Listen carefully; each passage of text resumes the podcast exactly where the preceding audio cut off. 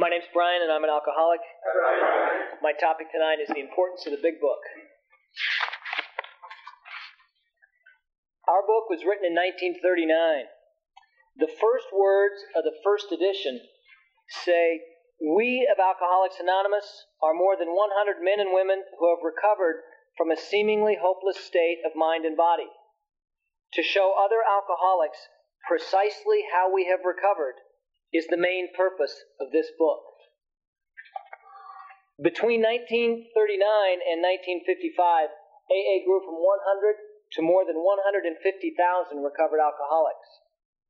People all over the country heard about AA from radio, newspapers, and magazines.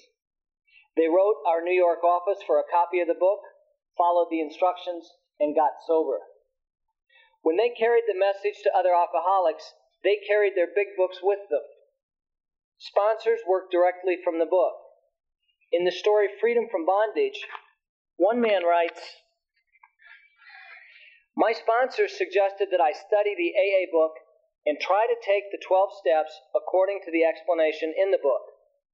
For it was their opinion that the application of these principles in our daily lives will get us sober and keep us sober.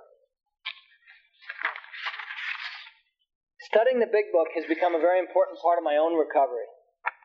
When I got a new sponsor in 1996, he encouraged me to read four pages from the book every day. Just four pages, he said, no more, no less. Reading the book that way opened my eyes to a wealth of wisdom and experience that I had not seen before. Currently, one of my sponsees and I are reading one chapter every two weeks. Then we get together for breakfast and talk about what we've learned and how we can use it in our, in our lives today. Another effective way to get involved in the book is regular attendance at a big book meeting. When you look in the meeting schedule, you'll find them all over town. In closing, I want to read a few sentences from page 45, which tell us the most important reason for studying the big book.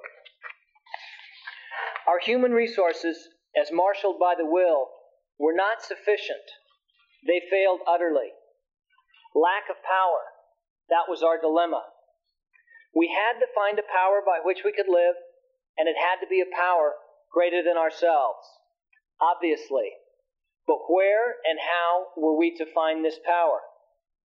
Well, that's exactly what this book is about. Its main object is to enable you to find a power greater than yourself which will solve your problem. Its main object is to enable you to find a power greater than yourself which will solve your problem. Thank you.